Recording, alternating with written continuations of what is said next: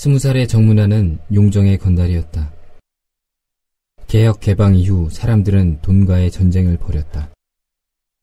정문화는 논밭이나 공장에서 하루 종일 몸부림을 쳐도 먹고 살기 힘든 자신의 운명에 범죄라는 새끼를 뚫었다. 고중을 때려치우고 이소룡이 우상이었던 친구들과 함께 조직을 건설했다. 정문안의 친구 진우룡의 이름을 딴 우룡파는 길림 일대 큰 조직들의 잔 심부름꾼이었다. 큰 조직을 대신해 가게의 자리세를 뜯어내고 떼인 돈을 받아 주거나 한국 미립국을 주선하는 브로커들의 의뢰를 받고 주먹을 휘둘렀다. 용종과 연기를 지배하던 해란파는 물론 멀리 심양의 왕청파도 힘쓸 일이 있으면 그들을 불렀다. 우룡파는 조선족 폭력 조직의 굵직굵직한 인물들에게 꼬리를 치며 유흥비를 구걸하는 쓰레기였다. 정문화는 해질녘부터 용정 시가지를 돌아다니며 수금을 했다. 장군의 아들을 본 뒤로는 중절모를 쓰고 건들거렸다. 23살 때 정문화는 친구이자 두목인 진우령과 다투었다. 돈 되는 일이면 물불 안 가리고 뛰어드는 진우령의 방식에 진력이 난 때였다. 그해 여름에 큰 손으로 소문난 도박꾼 하나가 말 안 듣는 축구 선수를 손봐달라고 부탁했다. 그 선수는 정문안의 먼 친척이었다. 정문안은 이를 공농촌의 뱀파에 넘기자고 말했지만 진우룡은 해란파 부두목 장상호의 말을 거역할 수 없다며 고집을 부렸다. 결국 우룡파는 한밤중 해란 강가에서 아이를 곤죽이 되도록 두들겨 팼다. 그 자리에 정문안도 얼굴을 숨기고 서 있었다. 마지막에 진우룡은 나이프를 꺼내어 아이의 발목 인대를 끊어버렸다. 축구선수가 되기 위해 아이가 얼마나 노력했는지 잘 아는 정문아는 아이의 비명을 들으며 가슴 속에 무언가 쿵 떨어지는 느낌을 받았다. 그날부터 정문아는 흔들렸다. 그해 가을 진우룡이 술집에서 싸움을 벌이다가 칼에 찔려 죽었다. 가해자는 북경의 무역회사 사장이었다. 우룡파는 복수를 다짐했지만 가해자가 해란파의 비호를 받고 있다는 사실을 알고 그만두었다. 호랑이라도 잡아올 것처럼 들고 일어나더니 해란파의 한마디에 주저앉은 동료들을 보며 정문화는 건달 생활을 청산하기로 결심했다. 정문화는 24살부터 용정 건축회사에서 일했다. 회칠이든 벽돌 쌓기든 시키면 시키는 대로 일했다. 그 해에 친척의 중매로 결혼도 했다. 용정 시골 마을인 조양천에 살던 아내는 형편 때문에 면사포도 쓰지 못하고 결혼 사진도 찍지 못했다. 이듬해에 아들이 태어났고 회사가 문을 닫았다. 정문한 부부는 갓난 아들을 노모 집에 맡기고 용정 서시장에서 콩나물과 두부와 명태를 팔았다. 산후조리를 제대로 못한 아내가 명태를 두드리며 허리가 아프다고 울었다. 아내의 손가락은 부르트고 갈라져서 피가 맺혔다. 정문화는 빚만 안 지고 살 수 있으면 행복한 인생이라고 생각했다. 두부 장사에 이어 담배를 말려 팔았고 때때로 3륜차 운전도 했다. 정문안이 26이 되던 2000년 여름 돌진한 아들이 아팠다. 뇌수막염의 일종이었는데 초기에 손을 쓰지 못해 치료가 어려웠다. 병원 치료비가 중국 돈으로 40원이 넘었다. 한 달 꼬박 일해야 간신히 5, 60원 벌던 정문안에겐 치명타였다. 북경이든 상해든 지옥 어디든 가서 돈을 벌겠다고 마음먹었을 때 구렁이가 찾아왔다. 북경에서 한국인 사장을 손보는 일이 있는데 도와주면 인민폐 5천원을 주겠다고 구렁이는 말했다. 죽이는 건 아니고 겁만 주는 쉬운 일이라고 했다. 정문화는 주저없이 고개를 끄덕였다. 한국인 사장들이 돈을 짊어지고 북경으로 몰려오던 때였다. 북경 왕진거리의 호텔과 가라오케 주변은 한국인 취객과 치파오를 입은 샤오제, 아가씨로 넘쳐났다.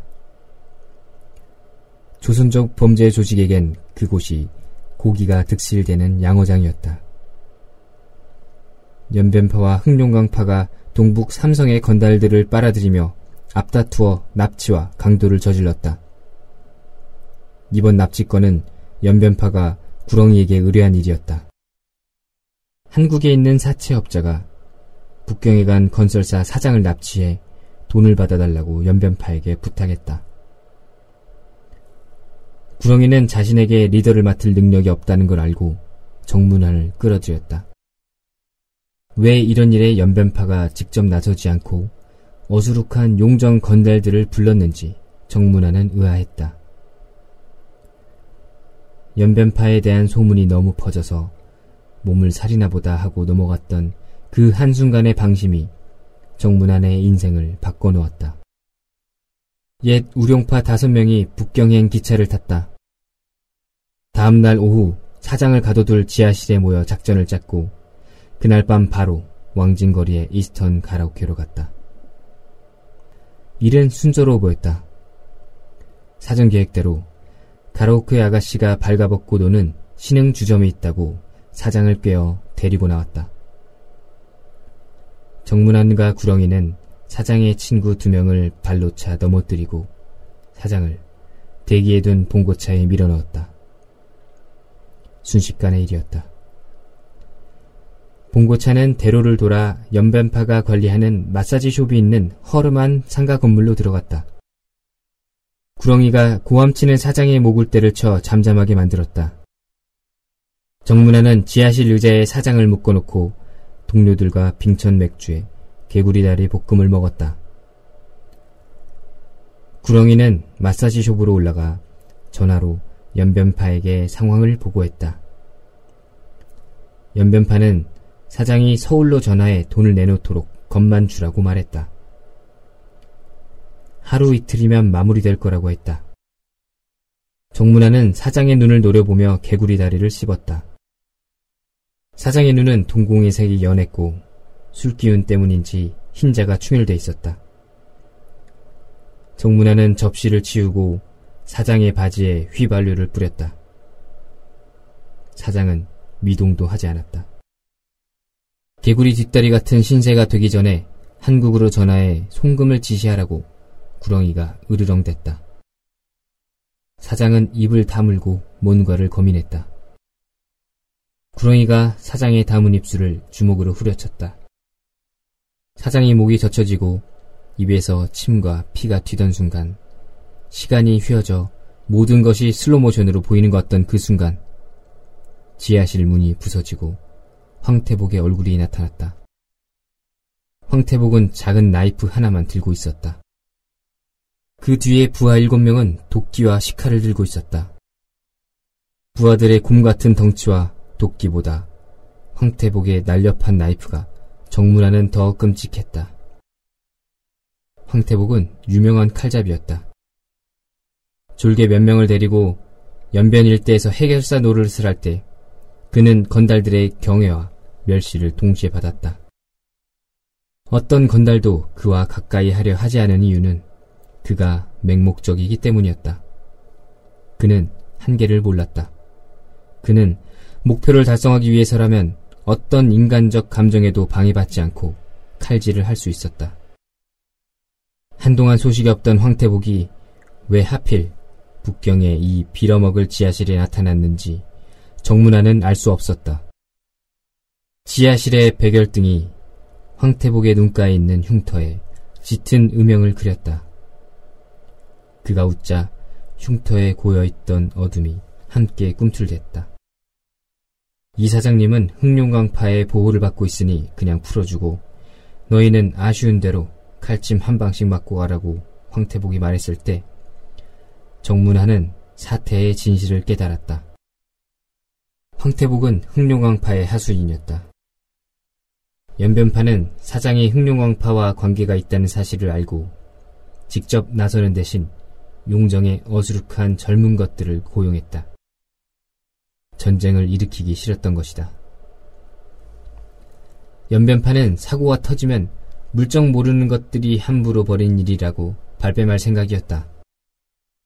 그 모략의 줄다리기에 멍청한 구렁이가 끼어들었다. 정문화는 휘발유통을 발로 차 쓰러뜨렸다. 지하실에 휘발유의 증기가 퍼졌다.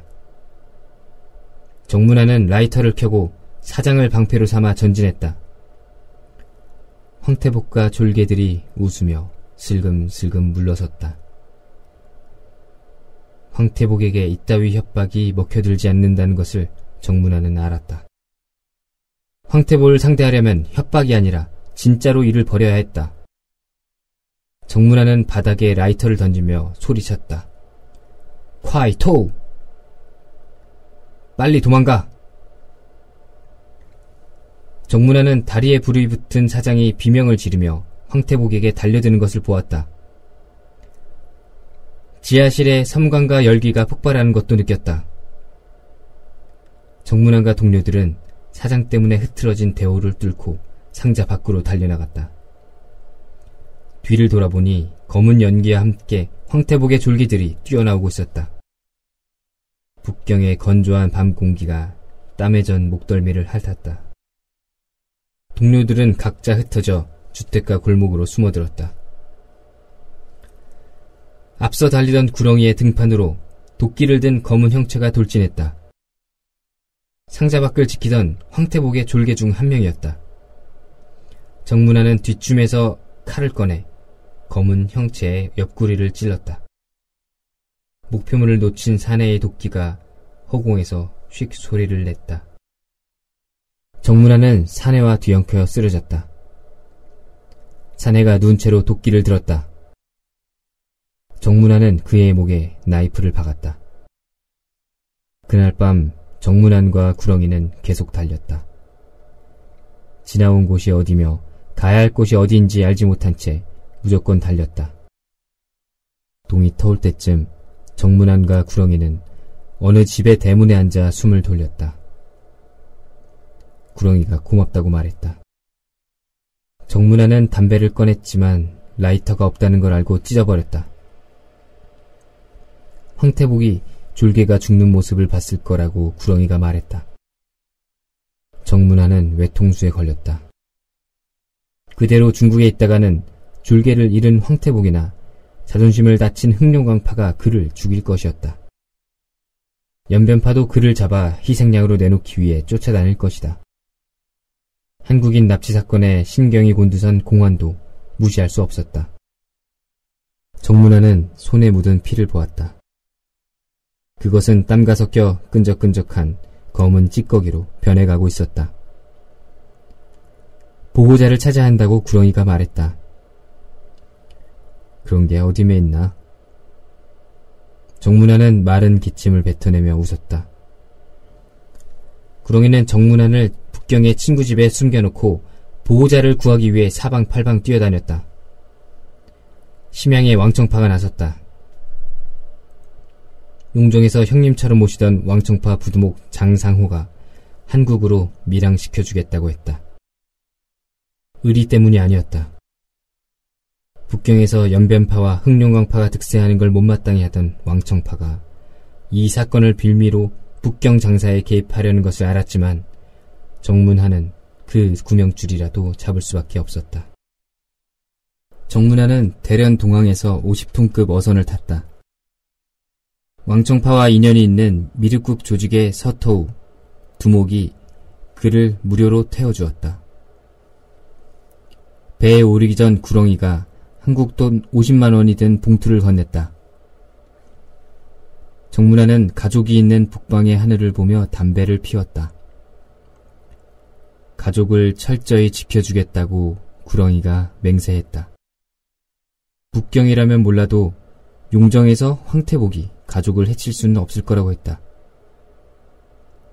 자고 나면 신흥 조직이 하나둘씩 생겨 의리도 규율도 없이 난도질을 벌이는 북경과 달리 지역 주목들이 촘촘히 연계되어 있는 용정에 서라면 황태복도 무리하지 않을 거라는 생각이 들었다. 그리고 항상 일은 어설프지만 약속은 지키는 구렁이가 가족 곁에 있어줄 거라고 믿었다. 정문화는 앞으로 영원히 노모와 아내와 아들을 볼 수 없을 거라는 확실한 예감을 느꼈다. 너는? 종문안이 물었다. 황태복에게 손가락 몇 개쯤 내줄 각오는 돼 있다고 구렁이가 말했다. 고물 뒤에서 대련항의 얌전한 파도가 일렁였다.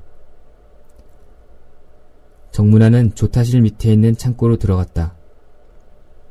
창고 바닥에 밀항자들을 위한 작은 문이 있었다. 선장의 지시대로 정문화는 그 문을 열고 삐걱거리는 계단을 내려갔다. 네대평 정도 되는 방에 미륵국자 10여 명이 무릎을 다닥다닥 붙이고 앉아 있었다. 때에 절고 마른 얼굴들이 일제히 정문안을 올려다보았다. 정문화는 보따리를 든 아주머니 옆에 앉았다. 보따리에서 한약재 냄새가 흘러나왔다. 문이 쾅 닫히고 누군가 못을 박는 듯 뚝딱거리는 소리가 들려왔다. 그 다음은 어둠이었다. 정문화는 그때의 기억만 더듬으면 사방이 얌전되고 속이 울렁거렸다. 어둠뿐이었다. 다리를 펼 수도 없었다. 어둠 속에서 미륵국자의 어깨와 무릎이 수시로 날아와 정문안을 가격했다. 30여 시간 동안 화장실에 가는 걸 막기 위해 물도 내려주지 않았다. 정문안은 구렁이가 준 사탕을 빨아먹으며 버텼다. 큰 바다로 나가자 바닥이 45도 이상 기우뚱거렸다.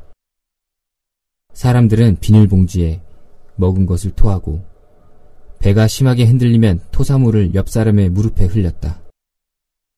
참다 못해 바지에 오줌을 싸는 사람도 있었다. 비린내와 한약재 냄새로 가득했던 밀실은 곧 토사물 냄새와 지린내로 범벅이 되었다. 정문화는 지금 자신의 바지를 적시는 것이 땀인지 토사물인지 오줌인지 알 수 없었다. 물 좀 줘! 물 좀! 누군가 참지 못하고 문을 두드렸다. 티마디! 다른 누군가 물을 외치는 남자를 향해 중국어로 욕을 했다. 조용히 하라우.